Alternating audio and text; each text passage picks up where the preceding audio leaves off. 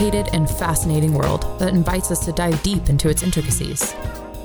Exploring the ideas and events that excite, intrigue, irritate, and confound us is how we graduate our knowledge beyond meme culture. Join us over a cocktail as we expand our understanding and share in the beauty we find along the way. I'm Stephen Torna. I'm Kat Dwyer. And I'm Stephen Henning. Welcome to the Whiskey Bench. Hello, how you guys doing? Good. so How good, man. Good. I'm doing phenomenally well. We have a lot that happened last week. I know. Uh, Henning, you have well, you're a new uncle. And Yes. that's about that's about the best news probably of the month. It was so special meeting that little guy. It was, oh my gosh. Getting to hold him. I held him the longest out of my family, mostly because I was last in line to hold him. And then no one just like wanted to take another shift. So they just let me keep holding him. And it was amazing. That is so special. What is his name? His name is Michael David Henning. It's a it's kind of a mashup of his parents' names. So my brother's name is David, and his his mother's name, my sister in law, her name is Michaela. So they called him Michael David Henning, and it's very good. It's so good. Beautiful. It's a strong name.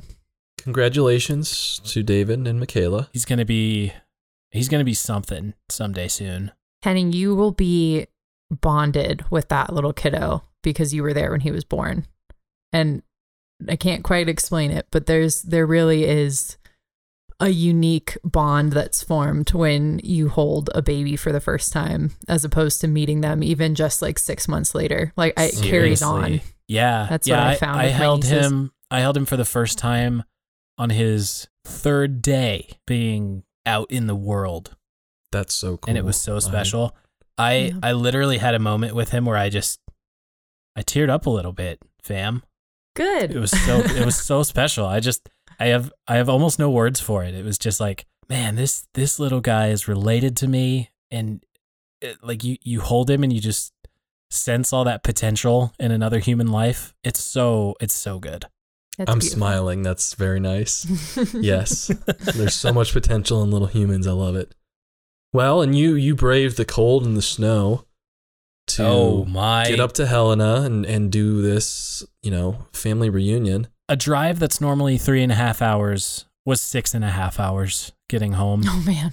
and it was miserable. The worst road conditions. Well, you were out um, braving the cold, I think I stayed in all weekend and just kind of chilled and drank hot beverages. Yeah. Well, I guess we, Kat and I did go out on Saturday night yes. and got a drink, and it was really cold out. Yes. But. $15 Negronis. Mm, Yikes. What a disaster. Sorry. How much? That's 15 and I That's got two. That's a lot. Yo. and then Jeez. and then we went to the Crystal. Oh, and then we had $2.50 gin and tonics. and Right. It was beautiful. There you Which is go. much better. There you go. Yeah. What what is the what is the the restaurant and bar scene like in Bozeman with uh COVID nineteen? Waxed, to say the least. Yeah. Really? There was oh boy. hugging and kissing and dancing and Wow. and and partying, at least at the Crystal. And I kind of expected nothing less. Yeah. By the time we left the Crystal, you know, they they called last call and were encouraging everyone to get the hell out. And Right. I, everyone just kind of left without bothering to put their masks back on. Because honestly, at that point, it was like, it, it doesn't really make any sense. But Yeah. yeah but uh, everywhere else, I mean, the restaurants, people are pretty like they'll they wear their mask in and then they'll put the mask on before they go to the bathroom. yeah. There's just a Mm. few places, the Hofbrau and the Scoop and The the, Crystal, that are the Wild West. I, the Molly's pretty strict. Are they really? They're they're very much like you have to wear a mask to order a beer, Oh. everything like that, and that's unusual for the Bermuda. yeah. That's probably why it's up for sale. I thought the scoop was up for sale. I thought it was the Molly. Maybe it is a scoop. I, I heard it was the scoop. Mm, yeah. For a lot of money, both ten million dollars. that would be What? embarrassing. Are you serious? Yeah, That's insane. that is a lot of money. Nothing else can go into that corner lot though, other than a bar, Right. right? Like what business would want to be right there? No clue. It'd be, Right. It would be unacceptable. yeah. Anyway. You could do But- you could do a coffee bar. How's that? A new, an, another coffee shop for Bozeman. yeah. That's what you need. Bozeman doesn't need it. There's so many here already. yeah, Billings just keeps going with coffee shops too, man. It's so weird. The uh the thing here in Billings though is a drive-through coffee shop. Mm-hmm. Mm. Uh and not just like the kiosk style like Mountain Mud or whatever, like full on like Mazevo, what used to be off the leaf, has a drive-through at one of its locations. And uh I hear tell of some other shops that are actually building new locations with drive-throughs uh, in the next year. Hmm. It's wild. What Bozeman really needs is to get rid of any open container laws, and then I can open a cocktail food truck Oh, there you go. and just do like three or four cocktails every night that just are easy to just quickly serve. And then as people are walking around, they can, you know, in their plastic cup have a cocktail. Mm. I like it. Yeah, I think that Mm. I think that could definitely work. There's a lot that would have to go into that. Yeah. You could do it somewhere cool if you got outdoor space. Yeah, right? Host. Like post up at mm-hmm. a Nito Park or something. yes. Have like a bunch of bocce ball set up and lawn games and just let people drink cocktails. Do you, as the food truck, provide the lawn games as well? Yeah, it would be like the attraction. Instead of like parking downtown, I'd, Oh, I'd be oh, yeah. Okay. you know, if there was no open container law, you Sure. drink in the park. Yeah, it's like the like sip and sip wine and paint shops, but you're like the the sip and croquet or whatever. yeah. I like right, that. exactly. I feel like I feel like one of the things that would have to be built in like it would have to be one of those vans where you have to blow a breathalyzer in order for the ignition to turn over to start the start the vehicle. I would be a responsible business owner and I would well, of course you would, but it would be I so would hard not to drink on my nights working. It would be just so get hard everyone to else drunk and immediately send them on divorce their way. yourself. The ideal is that it's actually a bus and there's like a small section in front of the Oh. bus Party bus. that's dishing out cocktails. Right. And then for a little extra, I can drive people home. there you go. Jeez. How do you secure all the bottles while, for while you're driving around? Um, I don't know. I could make like a cool bar that has maybe like little drilled holes in it, so they sit down in little slots, so they can't tip anywhere. Mm. Yeah, He's thought That- of everything. Yeah, that would do it. That but when you're building when you're cutting those slots, you have to be thinking of a very specific liquor to drop into that spot so that it's a yeah. snug Everyone fit. would have its own its own little cubby. Yeah. Yeah. Well, no, what am I saying? I I would be using all cheap well liquor, so they're all like the same size. Yeah. Or they're all in plastic bottles and they fall over and they still don't break. Right, exactly. Right, That's exactly what I would do. Well, we go. instead of cheap, gross well liquor that I'm distributing to the masses, we're we're uh, you know, per usual, drinking a cocktail tonight. Well, I've got to be honest. I don't know if you can consider this a cocktail, but we're we are drinking hot toddies. Mm. You know, it's winter's here. it's nice this week. It it's warming up this week. The sun's shining, so I kind of missed my opportunity. But last week, Henning actually sent us a text, and he said, "You know what? With the weather changing, we should do a hot toddy." And lo and behold, here we are. So I uh, last week decided let's do a hot toddy. It'd be perfect. It's kind of getting that season where you sit down, sip on a hot drink, read a book. It can be alcoholic. It doesn't have to be coffee or tea. But uh, when I was diving into the history, uh, there's no history. what? Straight What? up, everywhere I looked at had two sentences of, of history. What? It's just always existed. It's just, uh, yes, it's just been around forever. It comes from an old, toddy is some ancient word that means like a tea or mixture. It might be Indian traditionally. So the best I could find is that they think that the hot toddy as we know it now originates from Scotland, where predominantly the women were not a fan of scotch. So, to mask the peat and smoke of the scotch, they decided to add honey and spices Hmm.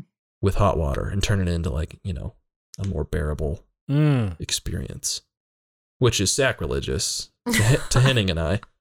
Why would you mask the scotch? But It is- depe- it is what it again, is. It it, uh, it does depend on the scotch.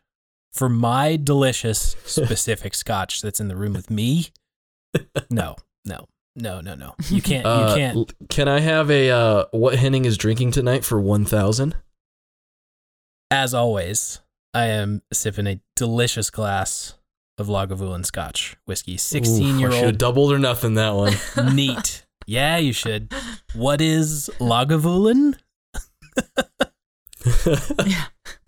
Sixteen year scotch. a classic. This is what I drink every episode. Well, I can't say that because 50% of the episodes that are released so far, I drank a beer on one. So I broke that streak. True. There's was there no hard feelings you there. can you can give me that. I was traveling and I wasn't traveling just with my whiskey.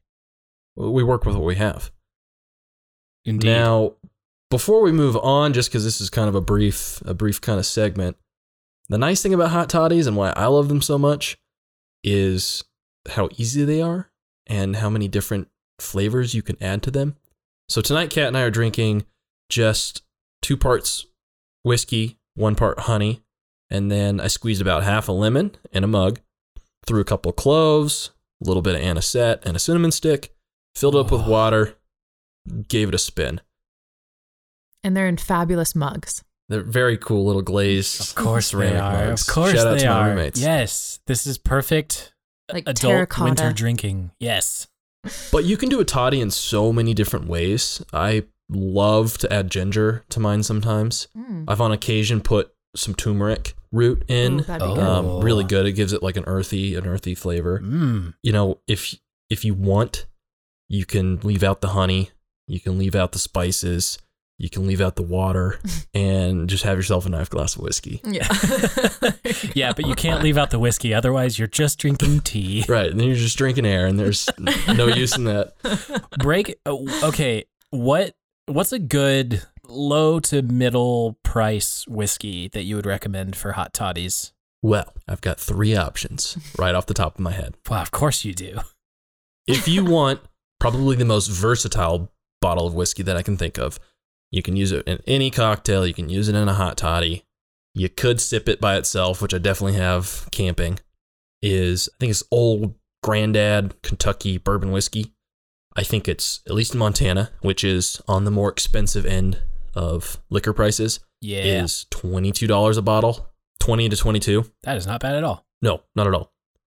If you want to move up a little bit, something that I would sip and and do sip, I would go with an Elijah Craig small batch. It's probably about thirty to thirty-two dollars a bottle. Smooth, caramely, not a lot of spice. Really good for old fashions and something like a scofflaw, which I'll present sometime soon. I love Mm. that cocktail. Yeah, Uh, it, it goes well with things that have sweeter syrups and ingredients like that. And then the third option, if you want a whiskey that you could substitute for rye as well, I would go with a Four Roses small batch. Probably about $35 a bottle on the high end or the high price. wow. And it's uh, a little sharper. It's it's got more peppery spice to it, more like I would attribute to a rye. And I really like using that bourbon for Manhattans, anything that has citrus or a little more spirit forward because it's got that nice spice to it. I don't like sipping that one as much because it's a bit harsh.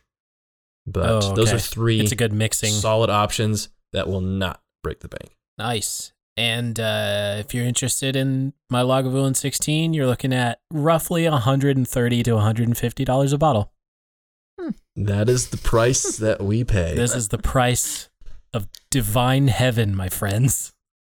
Worth every penny. it is. It absolutely is. Yes. You know, when we're eventually sponsored by Lagavulin Yeah. and yeah. hopefully Laphroaig, I'm Ah. sure that they'll send me a bottle of Laphroaig 30. And, oh. oof, I cannot wait. Oh. That's so old. I bet that's so good. I've heard nothing but incredible things. That's crazy.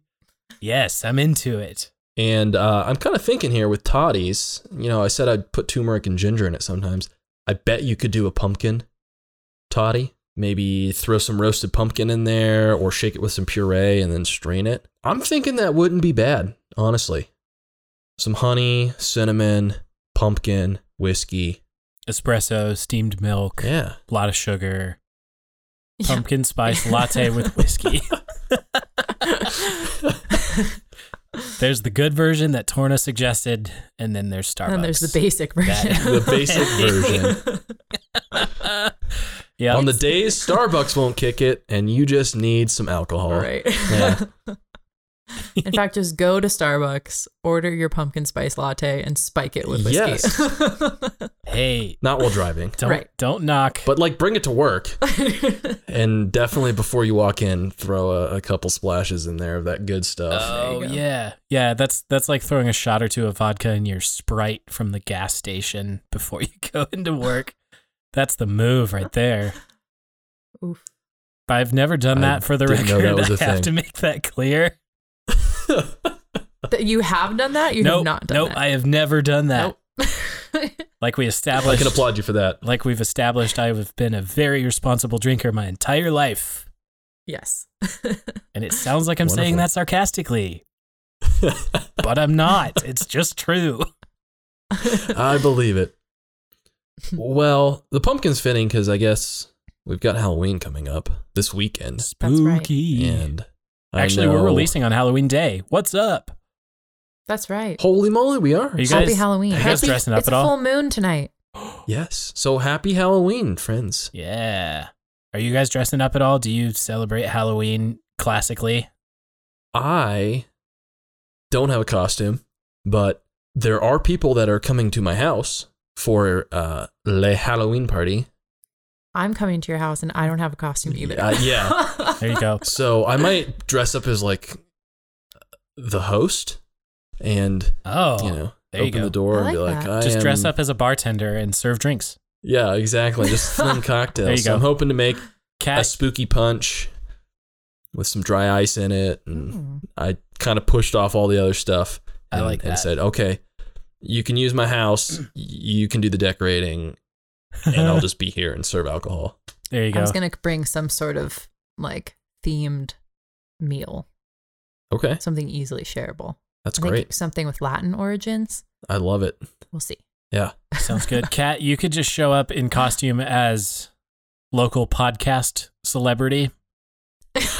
yeah. I got you set. See, I'm so good at costumes, you guys. There you Every go. Halloween, I dress like I normally dress, and then I just put one of those like convention hall like name tags on my chest and just put a different name.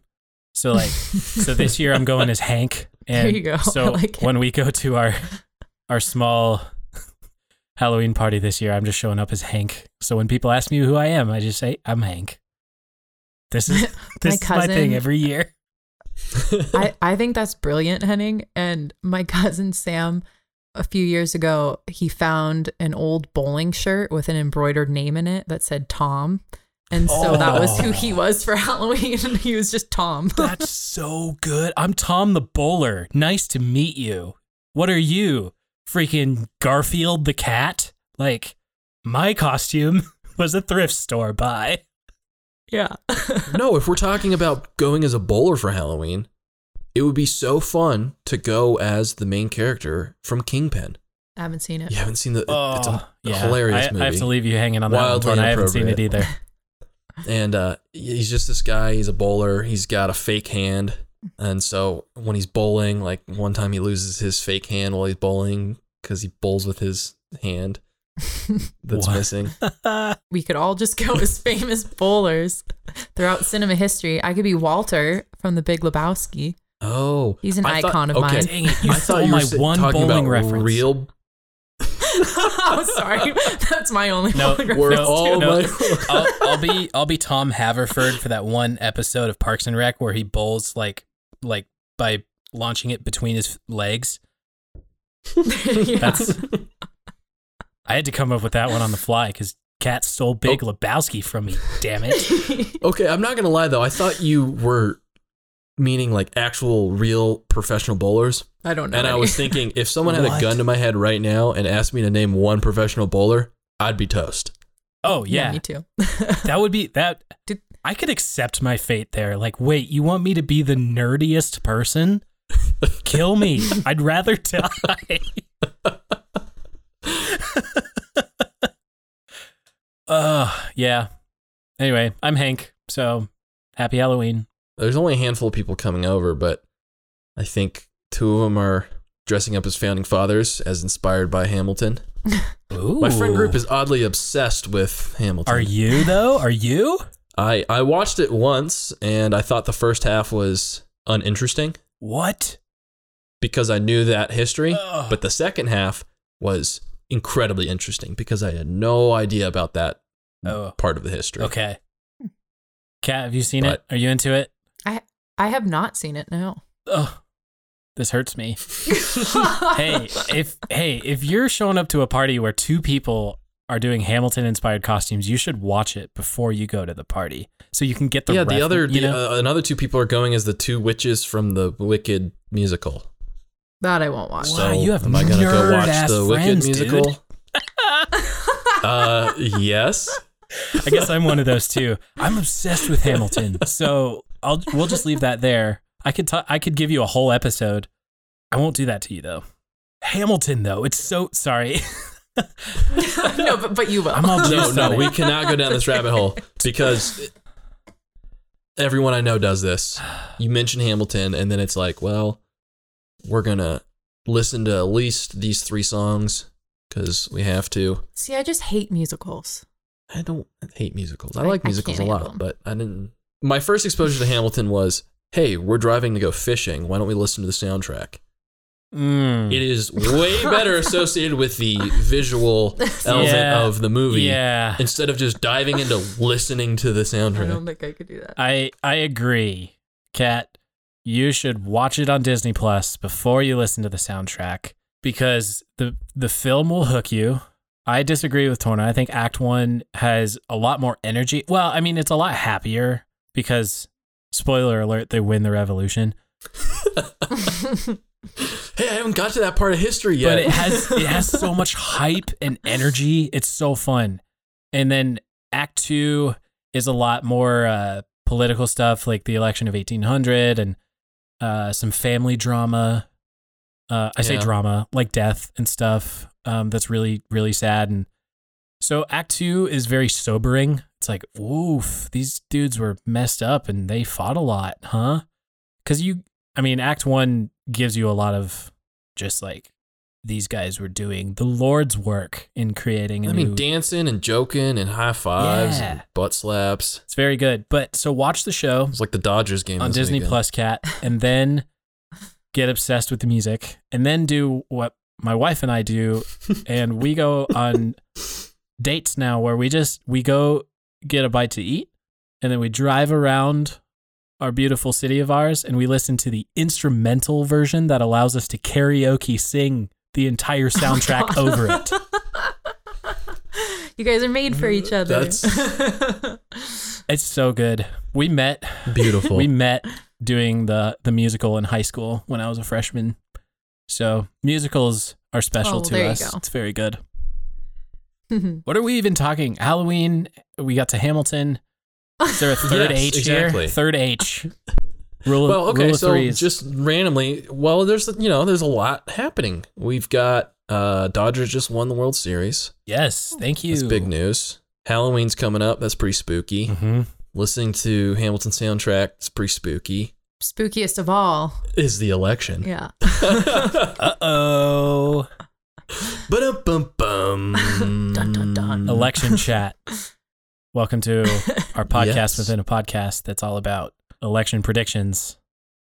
We're each Yes. we're gonna So- round table and say who we voted for one at a time, every office. no. nope, nope, nope. I knew that was gonna freak No. Kat out. That's oh sorry. Yeah. But but we are going to roundtable a little bit here. We want to talk about the election tonight. We want all of you guys to engage in this, and we want this to be a fun and exciting thing to talk about. If you like what you're hearing, the best way to tell us about it would be on Apple Podcasts, or on facebook.com slash whiskeybenchpod for Android users. There you can leave us a five-star rating and a one or two sentence review to help others find the show. Thank you to Reagan James for the use of our theme music, The Habit, off her album, Message. Find her work on Spotify and Apple Music. I think so many people are dreading this.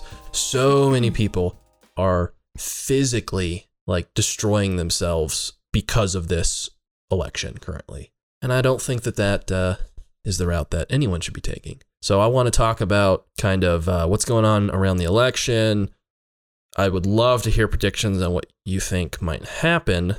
And then I want to talk about some cool potential voting uh, alternatives. That is, how could we potentially elect officials down the road in different ways? And Henning kind of sparked that conversation topic by sending us a very, very intriguing little podcast, which we'll talk about in just a little bit. So I just want to start with just uh, some predictions here for fun. I mean, what do you guys what do you guys really think is going to end up happening? Take it away, Kat. well, I was just going to say, I will not make any predictions Okay. about the outcome, but I think it's obvious to most people who are paying attention to uh, just sort of the lead up to this election that we are likely not going to know who the winner is on election night, and we probably won't know for several days after. And there's a very good chance, if it's close enough, that the decision is going to be made in the courts. Yeah, that's just kind of a reality that we're facing. And I think there's a misconception about why we're in that position. Mm-hmm. And I think, would you like me to elaborate on why I think I, I would. I would that love position? that. I, I would like to. I think everyone would like an explanation. Yes. I think that there's a misconception about why we are in the position that we're in, where the president might be chosen through litigation in the courts.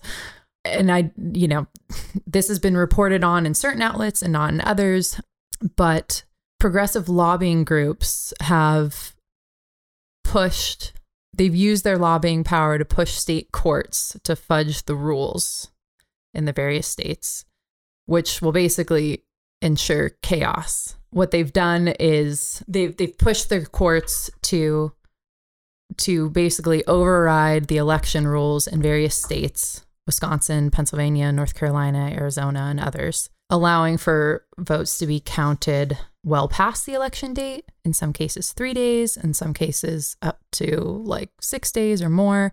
Um, in some instances, ballots don't even have to be postmarked on election day. In some instances, they were sort of pushing for signature verification to be not required. Um, and there are then Republican activist groups that are pushing back on this stuff, and some of it's been pushed all the way to the Supreme Court already.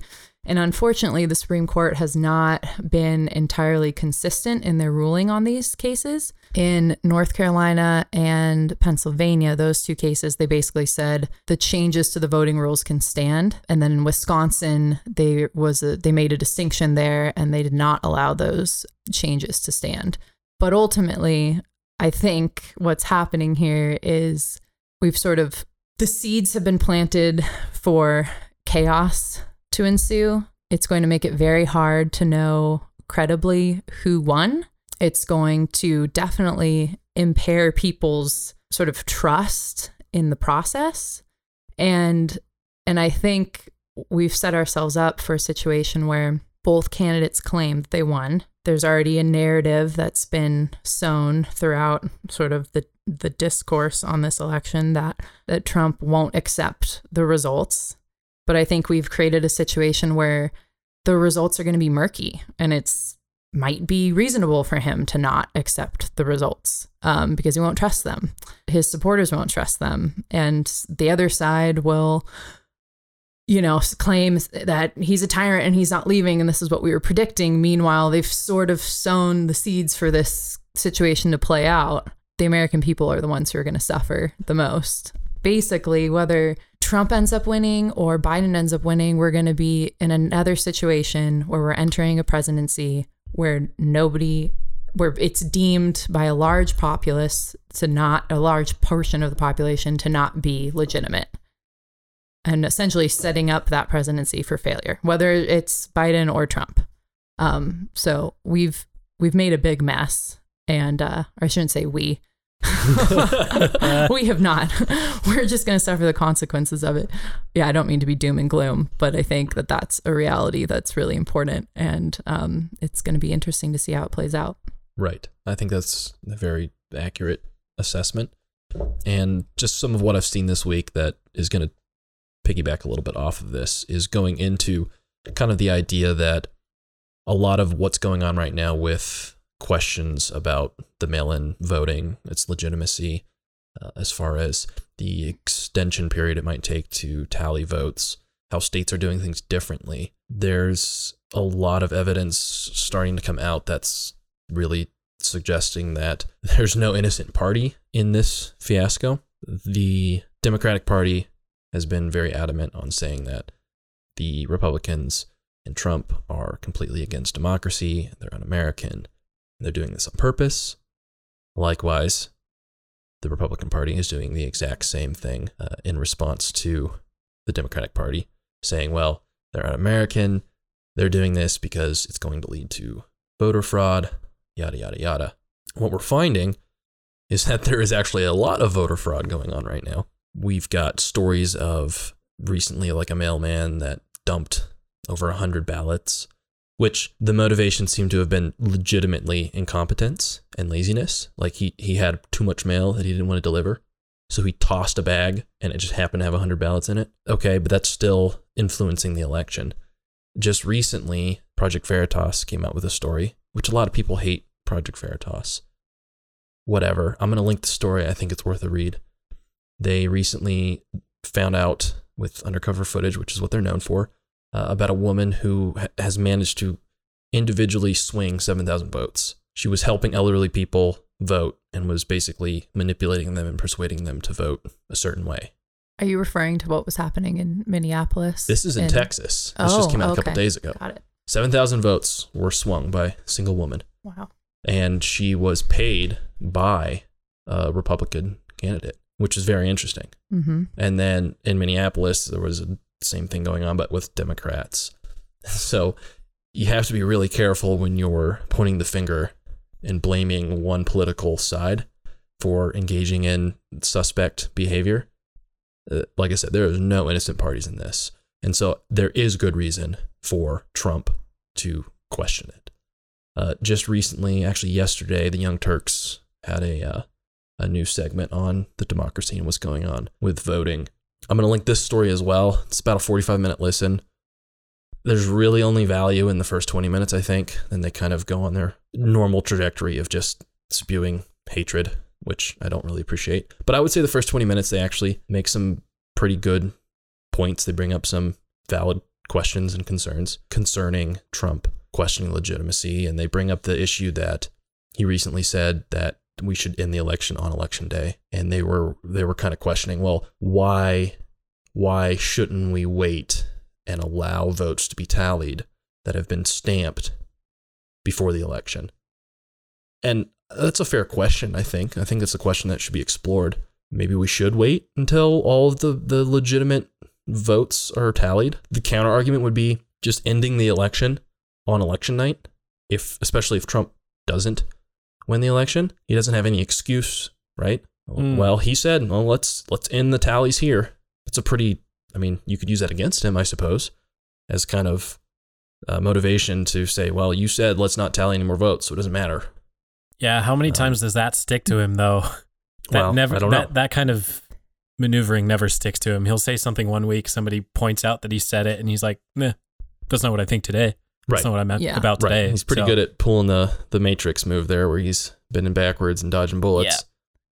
Yeah. And I think too, um, Democrats largely would go for that because I mean their strategy has been to push for this stuff because polling shows that a majority of Democrats are planning to vote by mail, Correct. whereas a majority of Republicans are planning to vote on election night. So on election night, when we're counting those first, tallying those first votes, it might look like Trump won. Right. And then as these other as more ballots are counted over the next, you know, however many days, it could change. And I'll let you continue, but I was just Right. one thought. Yeah, is it is it Florida that's being praised across the country as like, yeah, they're getting mail-in ballots already and they're counting them now.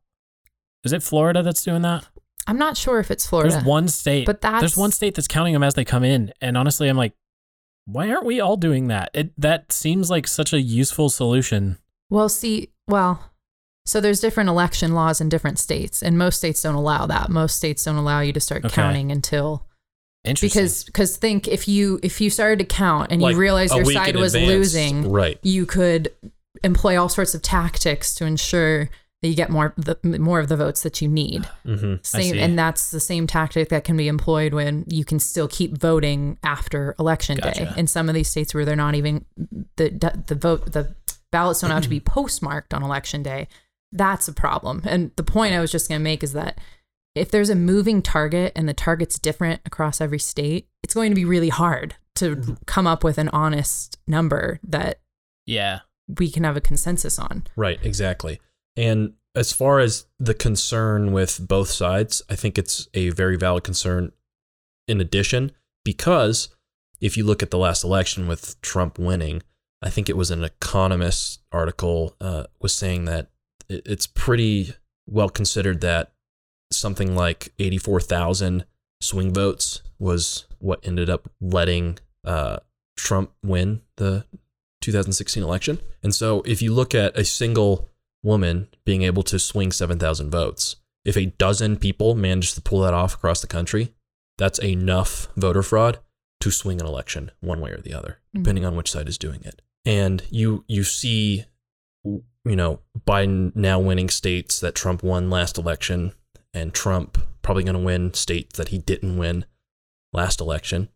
And uh, Ben Shapiro just tweeted the other day that with the states that are flip flopping from last election, he thinks there's a good chance that they could actually both end with 269 electoral votes as a tie, which would be insane. I don't even know. I, I, I don't even know what how that what happens. goes to the House. There's some scenario though where the vice president can call it. Truly, I'm forgetting what the there's a few sort of strange hurdles and missteps that get you there. Mhm. Um, do we want Nancy Pelosi choosing? I don't know.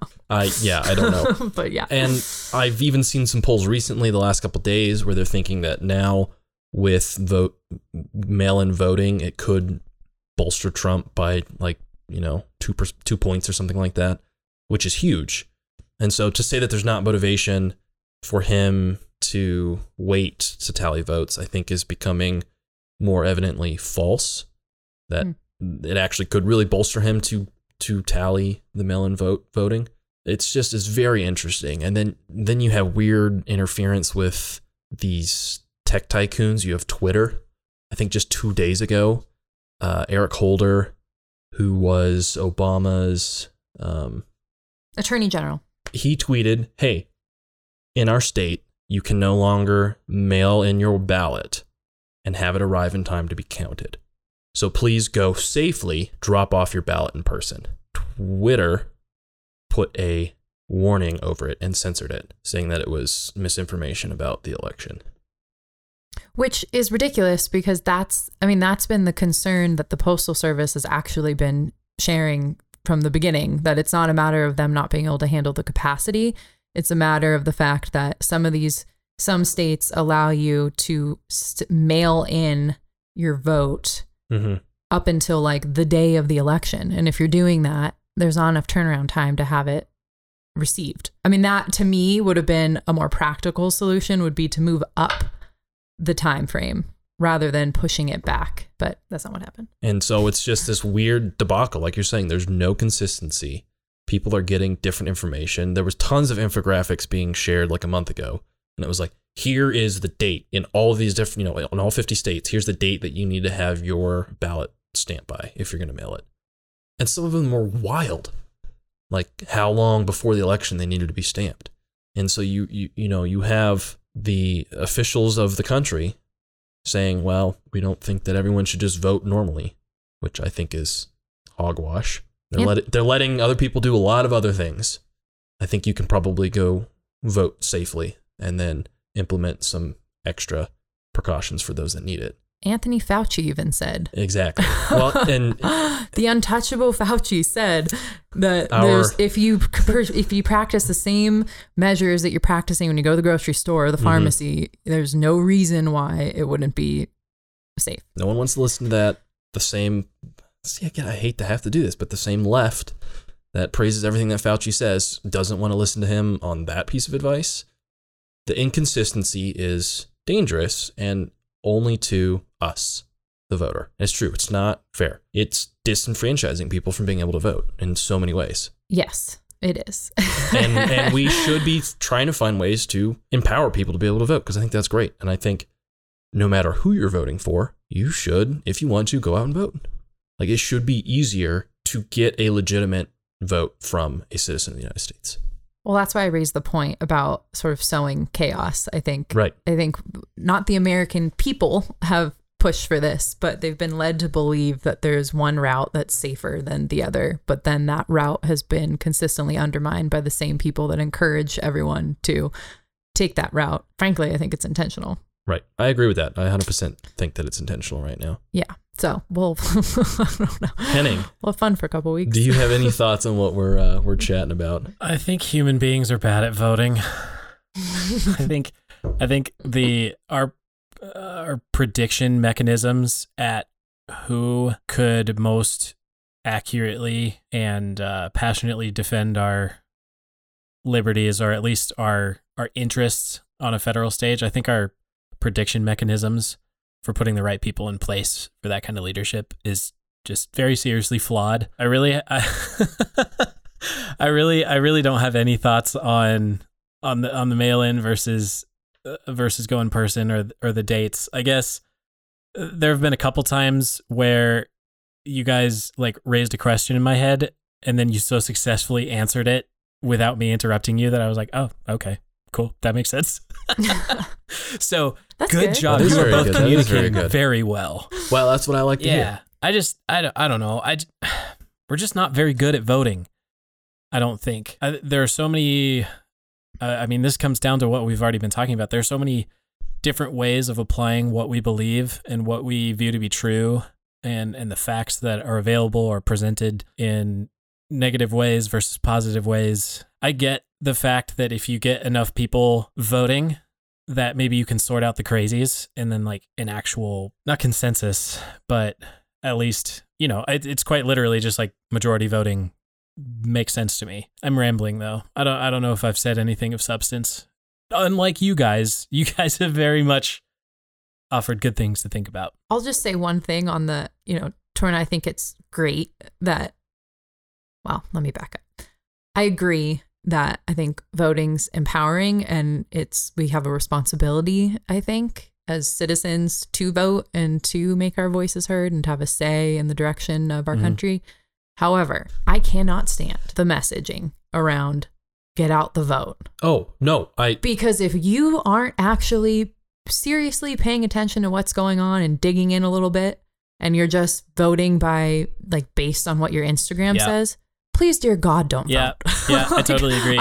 I, want an opposite and, campaign. and usually of the voices don't actually maybe don't get out the vote. and usually the voices screaming it loud enough are always the party that wants to take power next like Right. Well, and We right get that, now right? that is the the absolute minority, which is about six percent of progressive liberals and six percent of far right. The people that are making the most the most noise, and I think sowing the most chaos, are such a minute amount of people. I think the most recent polling that looked into anything like this, it's like over forty percent of the country considers himself like an uh, independent, Hmm. which is kind of crazy, it's true yeah right? And those people are smart people, hardworking people that are motivated in other aspects of their life. They've got so much going on. They're putting all their effort into, like we were talking about last week, like their community, things like that. And they don't have time to blast social media with all of this Mm, I, I would consider on either side, right or left, it's all some form of propaganda. totally. And it's it's kind of wild. And yeah, I hate that every time someone, I mean, and it's crazy too. It's got to be something in like the Instagram algorithm, for example. Someone will have a sticker, like a picture with their I voted sticker, and they're like, I voted, yay.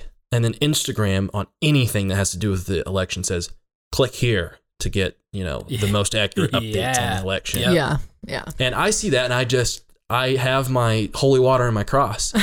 I'm like, no, get away.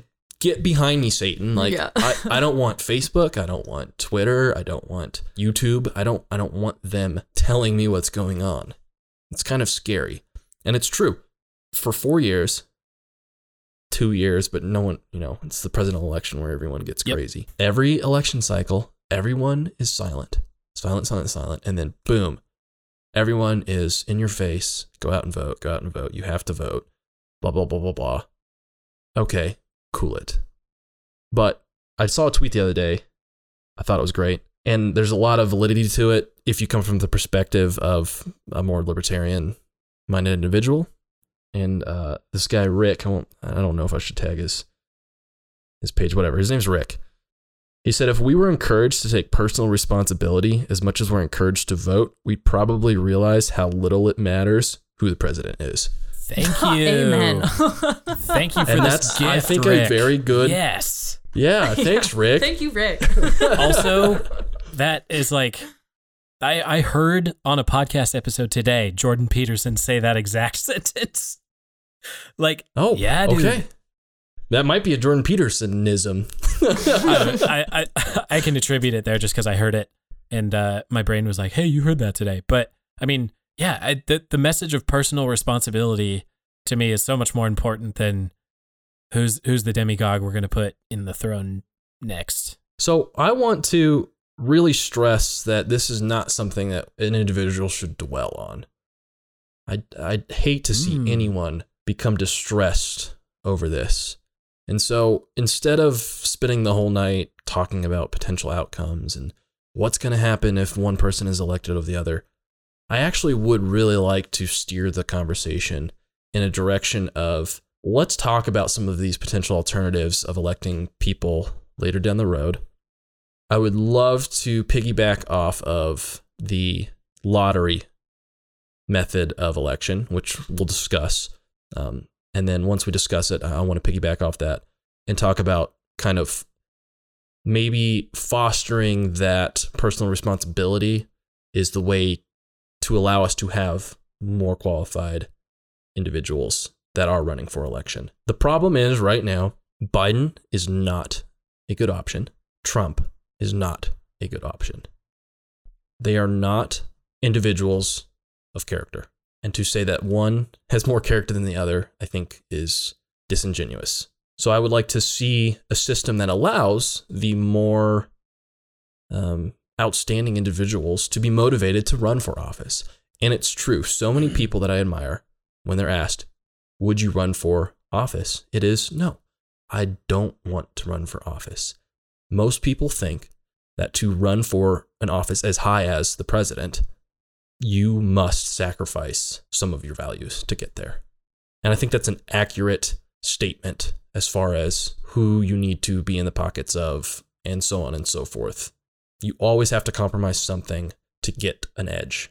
Let's let's dive into some more uplifting alternatives. Like let's instead of worrying about what's to come, let's let's be stoked on what what's to come. Changing the system. So, Henning, I listened to the podcast that you sent me. Are you confident or interested in kind of giving us a little breakdown of it and then and then maybe we can have a discussion yeah, off that? Here we go. I'll give a few minutes here. So the podcast episode we're all referencing is called the Powerball Revolution. It's from Malcolm Gladwell's Revisionist History, season five, episode three. And in it, That'll be linked in the podcast Ooh. notes for anyone yeah, I have. I have a bunch of extra links for you too. I'll send them over. But uh, so here in this podcast, he presents the ideas of uh, a man called Adam Cronkright, and he runs democracyinpractice.org. And what he's done is he's he's been practicing different ways of implementing democracy in student government. It first started in Bolivia, actually, where they launched it among some oh, I don't even know what the the education system there is. It's it's like middle school to high school age school systems where they've launched it, and it is quite literally a lottery system. And in it, Gladwell lays out some of the benefits he sees, and he calls the uh, the three laws of Cronkite.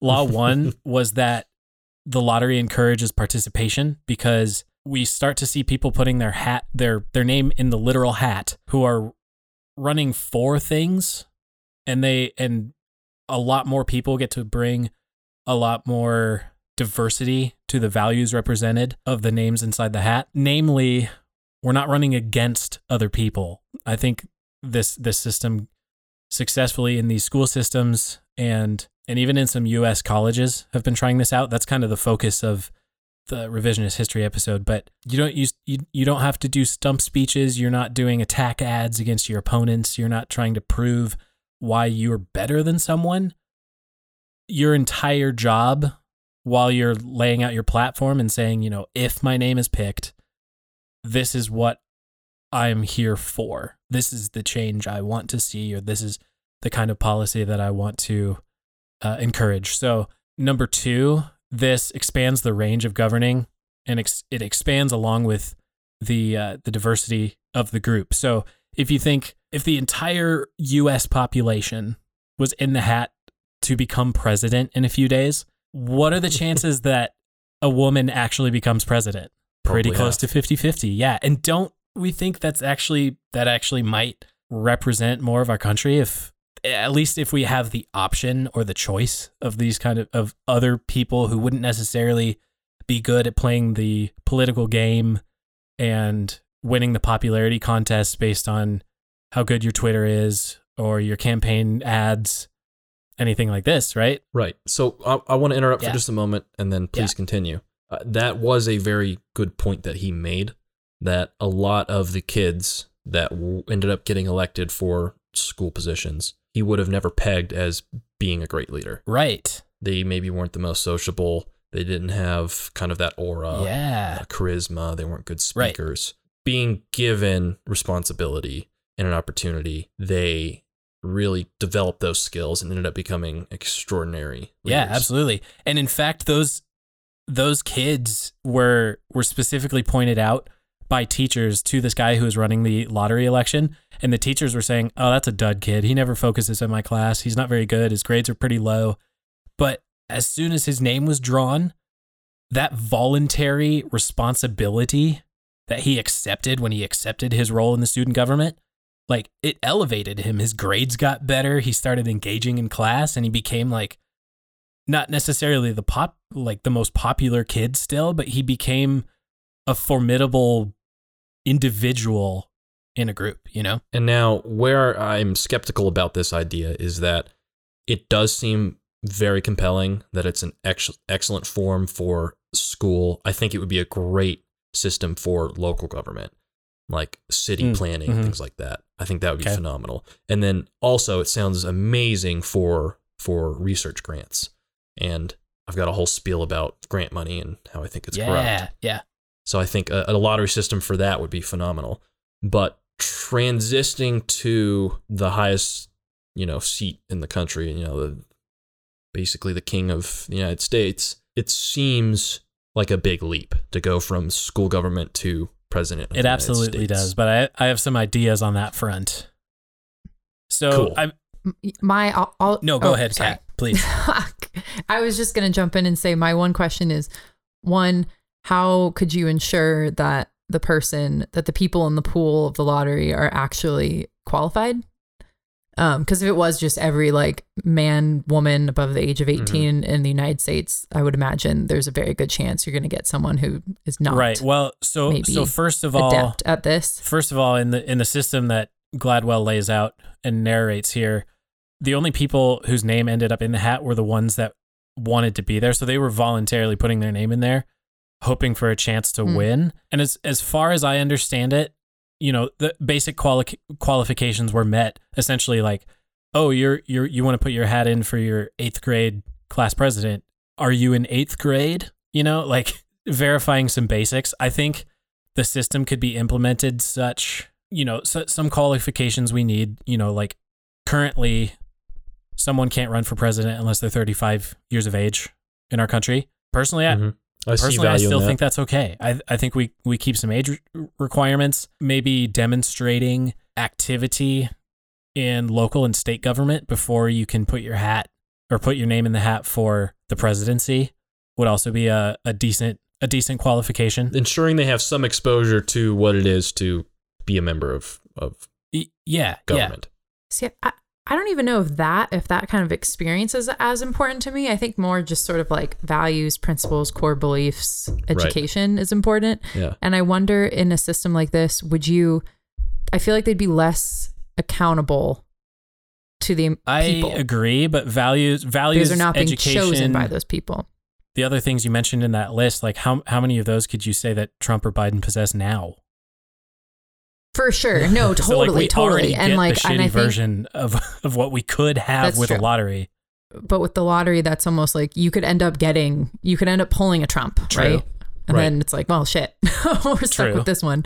Right. Um so uh, I don't Yeah. always like dealing in hypotheticals, but hypothetically, what if Vermin Supreme put his name in and he actually got Upset elected? of all upsets. It- it- to anyone who does not know who Vermin Supreme is, you should hop online and watch at least one of his Campaign speeches. speeches. Like what he promises. The, I think he's ran every year since who knows how long ago. And like one of his platforms is like everyone gets a Yep. pony. He like he wears like a boot Yep. on his head. He's crazy. And he's a he's apparently a libertarian. that's his party Liber- affiliation. oh, Classic. okay. Vermin love Perfect. supreme. Oh, lovely. he also lovely he also vermin. uh, in his speeches he he says he practices the religion of Pastafarian, which worships Oh, the that's right. spaghetti god. It's Yep. a, it's a pretty cl- So he's just he's having a good absolutely time. having a good time while also doing some like far side level satire, just making fun of the whole election process, which might not be all that out of line. Anyway, so real quick from this podcast, Can I just say Yeah. really quick? So can I just say I I just googled him quickly and the people also search for result is Jesse Ventura, Nikki Haley, Jo Jorgensen, and Spike Cohen, which I think is an interesting lineup. whoa. but anyways, Jo Jorgensen is fourth on that list. That's the Yeah. funniest part. Like, what? yeah, Oof. she's on the ballot. Yeah, she's on the ballot. Good job. Anyway, to wrap up uh, the notes for, I had from this podcast is uh, what what Gladwell calls the universal third law of this whole system is that nobody knows anything. Predicting a good leader is a flawed system, and thereby voters are just you know kind of what I said earlier. Like voters are just lousy predictors of g- good leadership based on character or education or any of the other qualifications we say we could care about. We're not even getting into the realm of predicting good leadership when the conversation so often devolves into lesser of two evils language. It's like, okay, then what are you even what are you what are we here for then? So that's a bummer. So I have links for democracyinpractice.org, uh, their Twitter.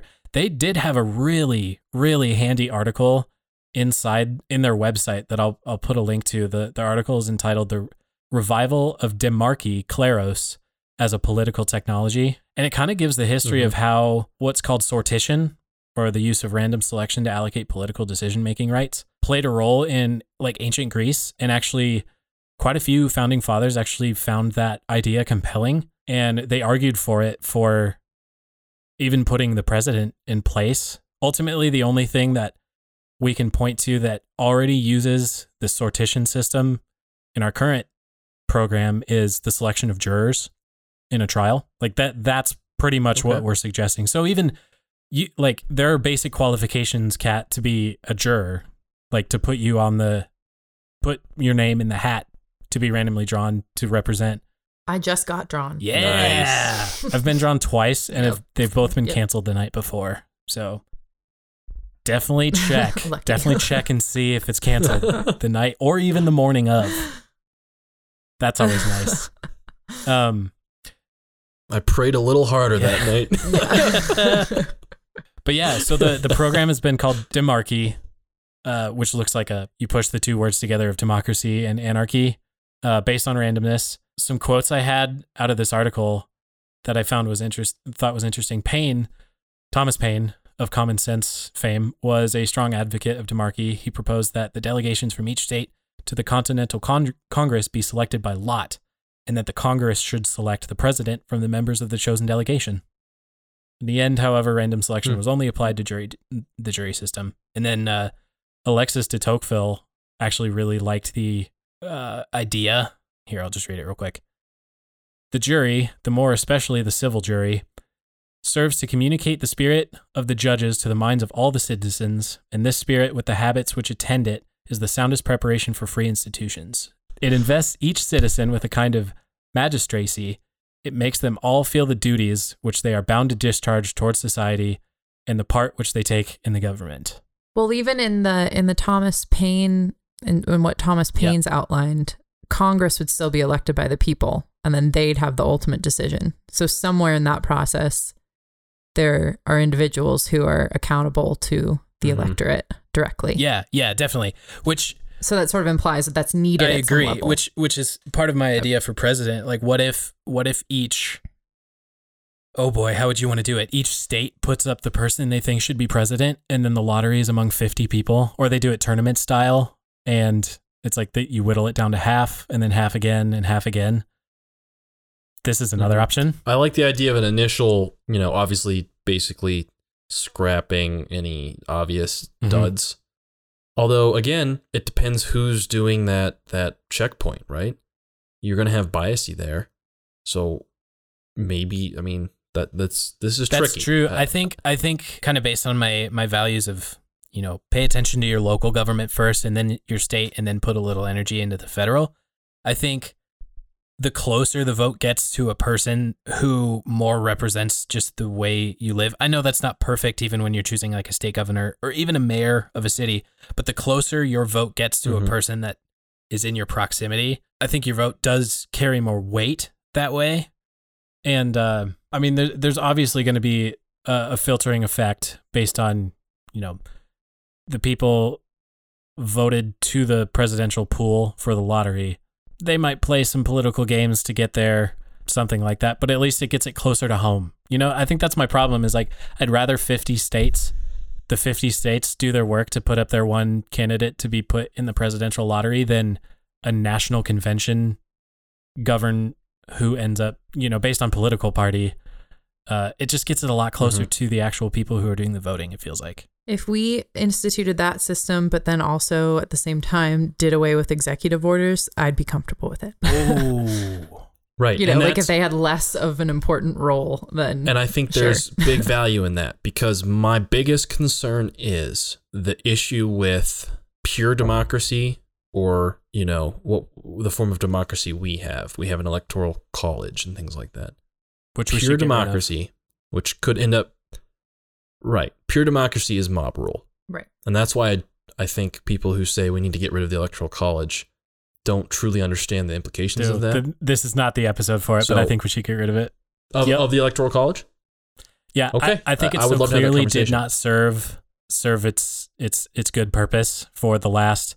Like it's it's Mhm. supposed to represent more of a, a distilling down based on the population of every state and stuff. I needed to do more studying about what you're calling pure democracy, because even then, I think there are ways to to to check the system. Like purely the most votes win. And I just want to real quick explain why I think that's wrong. And I'll use California as an example. If you have your highly populated communities in LA, uh, San Fran, San Diego, something like that, and their local governance is not doing their job properly, and they say don't have electricity or they run out of water, okay?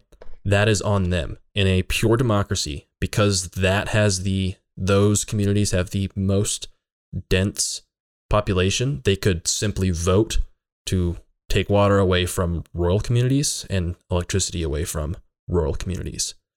And those rural communities would have no chance of being represented. That's and and that's a very rudimental understanding of what the electoral college is supposed to help with I, yeah, I think sort of the most basic understanding of what the electoral college is supposed to do is to prevent, like Henning saying, simply the most populated states or excuse me, what Torna was saying. He just winked at me. I was like, why are you winking? um, what Torna just said um, to prevent the most populated states from basically dominating and overruling the the opinions of smaller, less populated states.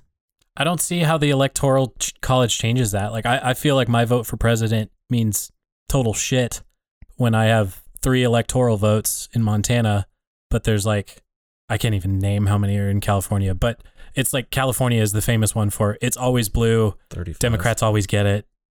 There you go. Well, then like districts come into play, right? And that, and I won't pretend to fully understand that, but Yeah. but voting districts come into play within each state, and that's why, like in Mm. California, both parties have fought ferociously Sure, over yeah, that. okay. Um, I you know what? I am actually really excited about this because truly I I think I could be swayed. So I, I think this is this is a conversation that we must have. I think there's a lot of value in this because I've kind of always been always thought, okay, electoral college is a must. Let's let's explore some alternatives potentially and, and kind of talk about that. Um, I don't want to derail our previous conversation though. Um, I want to steer back into that track because I think we've got a few more valuable things to to delve into. Do we have anything else that we want to add uh, as far as discussing this lottery system? I like it. I like just a little bit of anarchy in the system, a little bit of randomness. It it just seems like it would alleviate Okay. so many problems. And honestly, if it's implemented correctly, it seems like it would help de-incentivize the collection of massive parties. Yes, black holes Yeah. of power. I think too, it could be an interesting experiment where I- I think one thing that, from a libertarian perspective, helps sort of slow the spread of centralized power is having at least a two party system where the power sort of volleys back and forth between parties. And maybe with this lottery system, you'd end up having like a greater smattering of perspectives represented. And maybe that would just kind of slow progress in terms of what the federal which government does. should happen. And that yes. would probably be a good thing. Okay, so but this is as I mentioned earlier, this this lottery system is a good segue into uh, an, an, another alternative idea about voting that I think is a bit more refined. I think it's a better. I think it's it, it's more appropriate for something like a presidential election. There's some overlap as far as as the ideas are concerned. Before I go into what is called the dark horse duo, I wanted to real quick bring up uh, what is it called ranked voting. yes. I think that's a very interesting way to do it. So instead of the Republican Party putting up a candidate and the Democratic Party putting up a candidate, and then I guess there's a Libertarian candidate in there somewhere, you'd have something like 10 candidates. Maybe you could have you could have some very progressive, you could have a socialist, you could have a member of the DNC, you could have a, a Republican, Libertarian, whatever, 10 of them. And you rank them on your ballot in order of 1 to 10, 1 being you're most in favor of, 10 being you're least in favor of. Then, when the votes are tallied, if one individual maybe had a huge percent, 60% of people said th- that he's the third option, the th- he could win the presidency. Because the way it's averaged out, that person had the biggest like weighting as far as his score. It's an interesting idea, right? To get more candidates on the ballot and give more option to voters potentially. Uh, And then I love the idea that maybe the guy that got the most average vote of four, he's the fourth favorite of the most people. He actually is probably the most representative of the country as a whole. So I think that's a, fairly interesting idea. I- I don't know how you would implement this, but what I'm a bit more interested in is this dark horse duo. Uh, I believe it was Bret Weinstein that first introduced it. Uh, Bret Weinstein is an evolutionary biologist, a very brilliant man. Basically, he wants to see a two system party that requires a center left and a center right duo that have to be in power together. And I'm going to read really quick their little intro statement from their website. This is a website that I definitely encourage anyone to go check out, read their statement. They have a list of who they think would be good candidates based off of polling from people that are interested in their, their project. But uh, off of articlesofunity.org, Unity 2020 empowers the American public to reclaim a divided country. A courageous, competent pair of patriots can lead this country in service of the people, not beholden to any party and not constrained by conflicts of vested interests. This team will build a future with a clear national vision, a wise plan, and, for the first time, full representation of every American. We have been scorched by the very parties meant to protect us from the flames of injustice. Self serving interest groups have burned every member of our society, whether for their color or conviction. We cannot burn the system, we must heal it and save ourselves. And they go into more detail about what they're looking for. But I really like this idea because of essentially trying to force parties to cooperate. If you have two rulers, elected leaders of our country, that have somewhat opposing visions, and you put them in a room and they can't leave until they hash something out, I think there's value in that.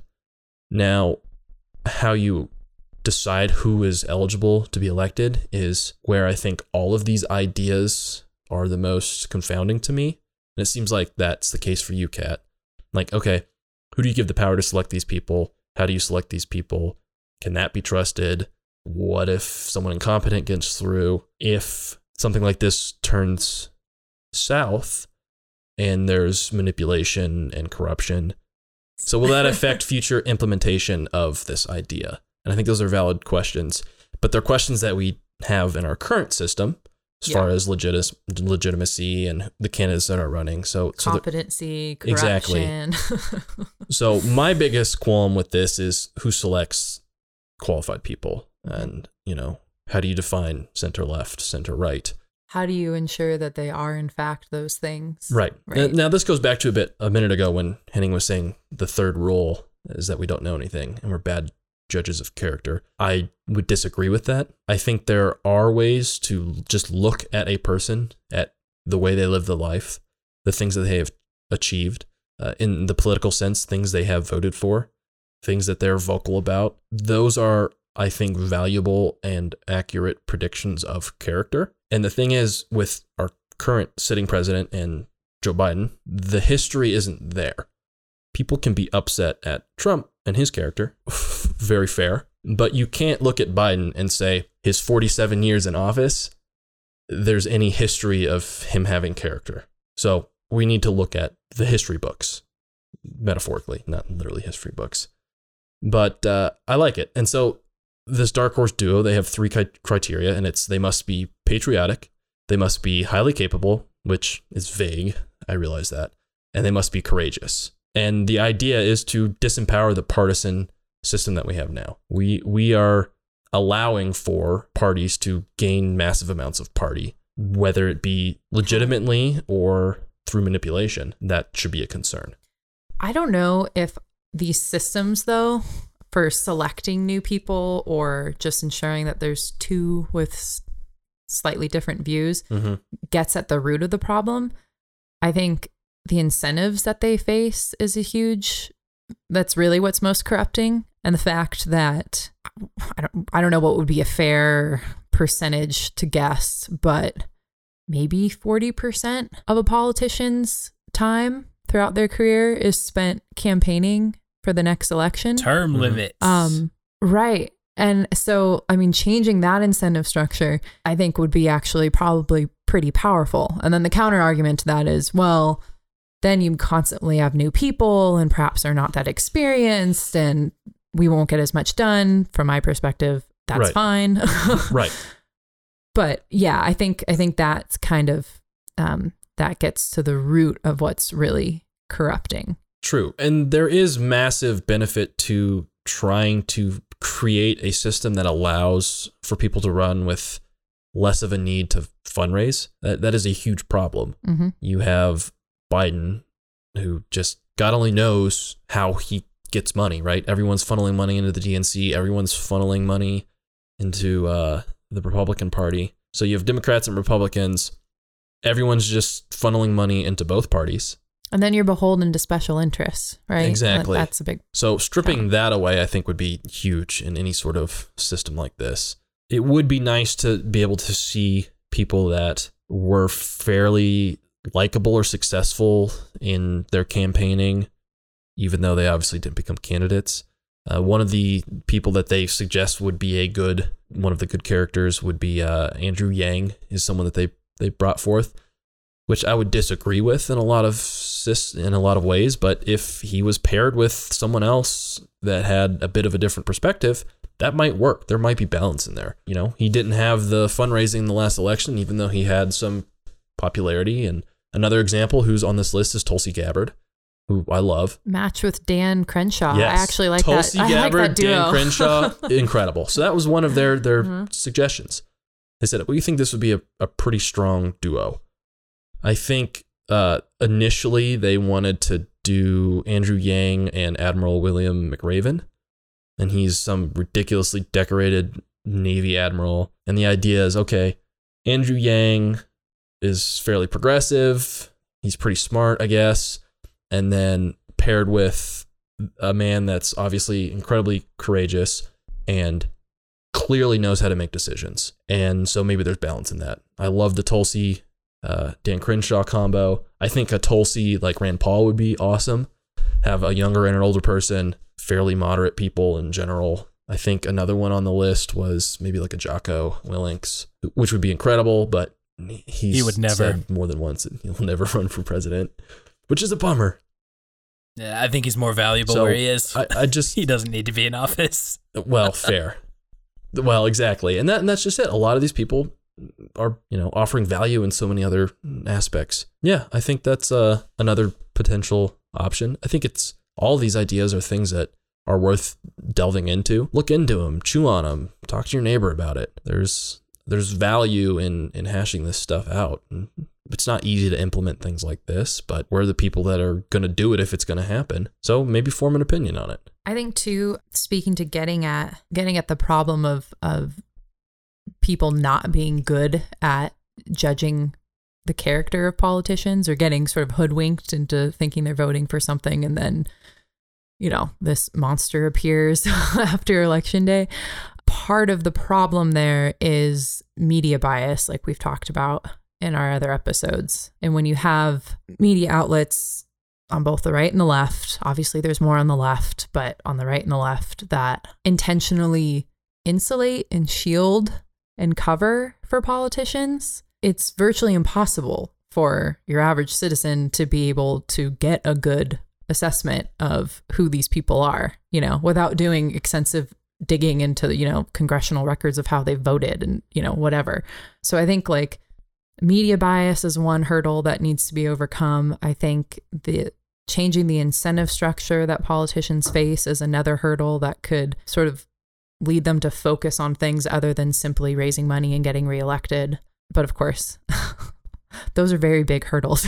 At least the media bias is a very, very big hurdle.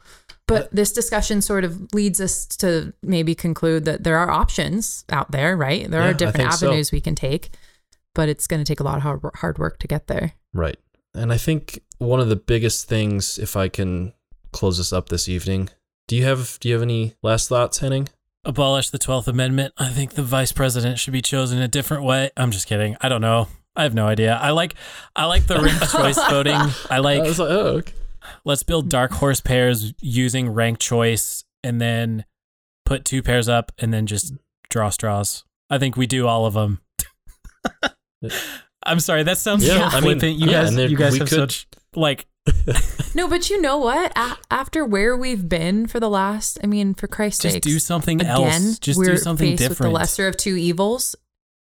Yeah. Yeah. I mean, something has to be done. I mean, really, the way I think you get to these alternative options that we're discussing is dismantling the power of Now, both let me- parties. let me They're pitch deeply this. What if we just- and that's why what if this we is just such a good dismantle everything and left coast is a country, right coast is a country, middle America is a country, and it all gets a lot smaller what? and it all The gets a Montana lot closer stays as together. is. It's you know, when all of these, oh God, what was it? These, the Chaz, Mm-hmm.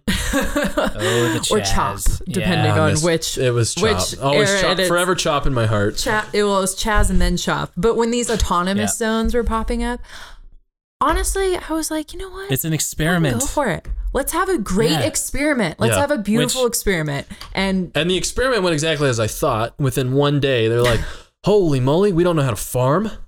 yeah, We just told the the uh, we just told the United States of America that we don't want to be citizens anymore. Um, here's a list of what we need. We need cigarettes. We need men's pants. I like how We the need Gatorade. I like how the first thing they did was institute basically a police force, Mhm, yep. institute security and borders. Yep. Which I thought was hilarious. But it, but that's like right on. Let's have the experiment. Right. And then like then people can really choose.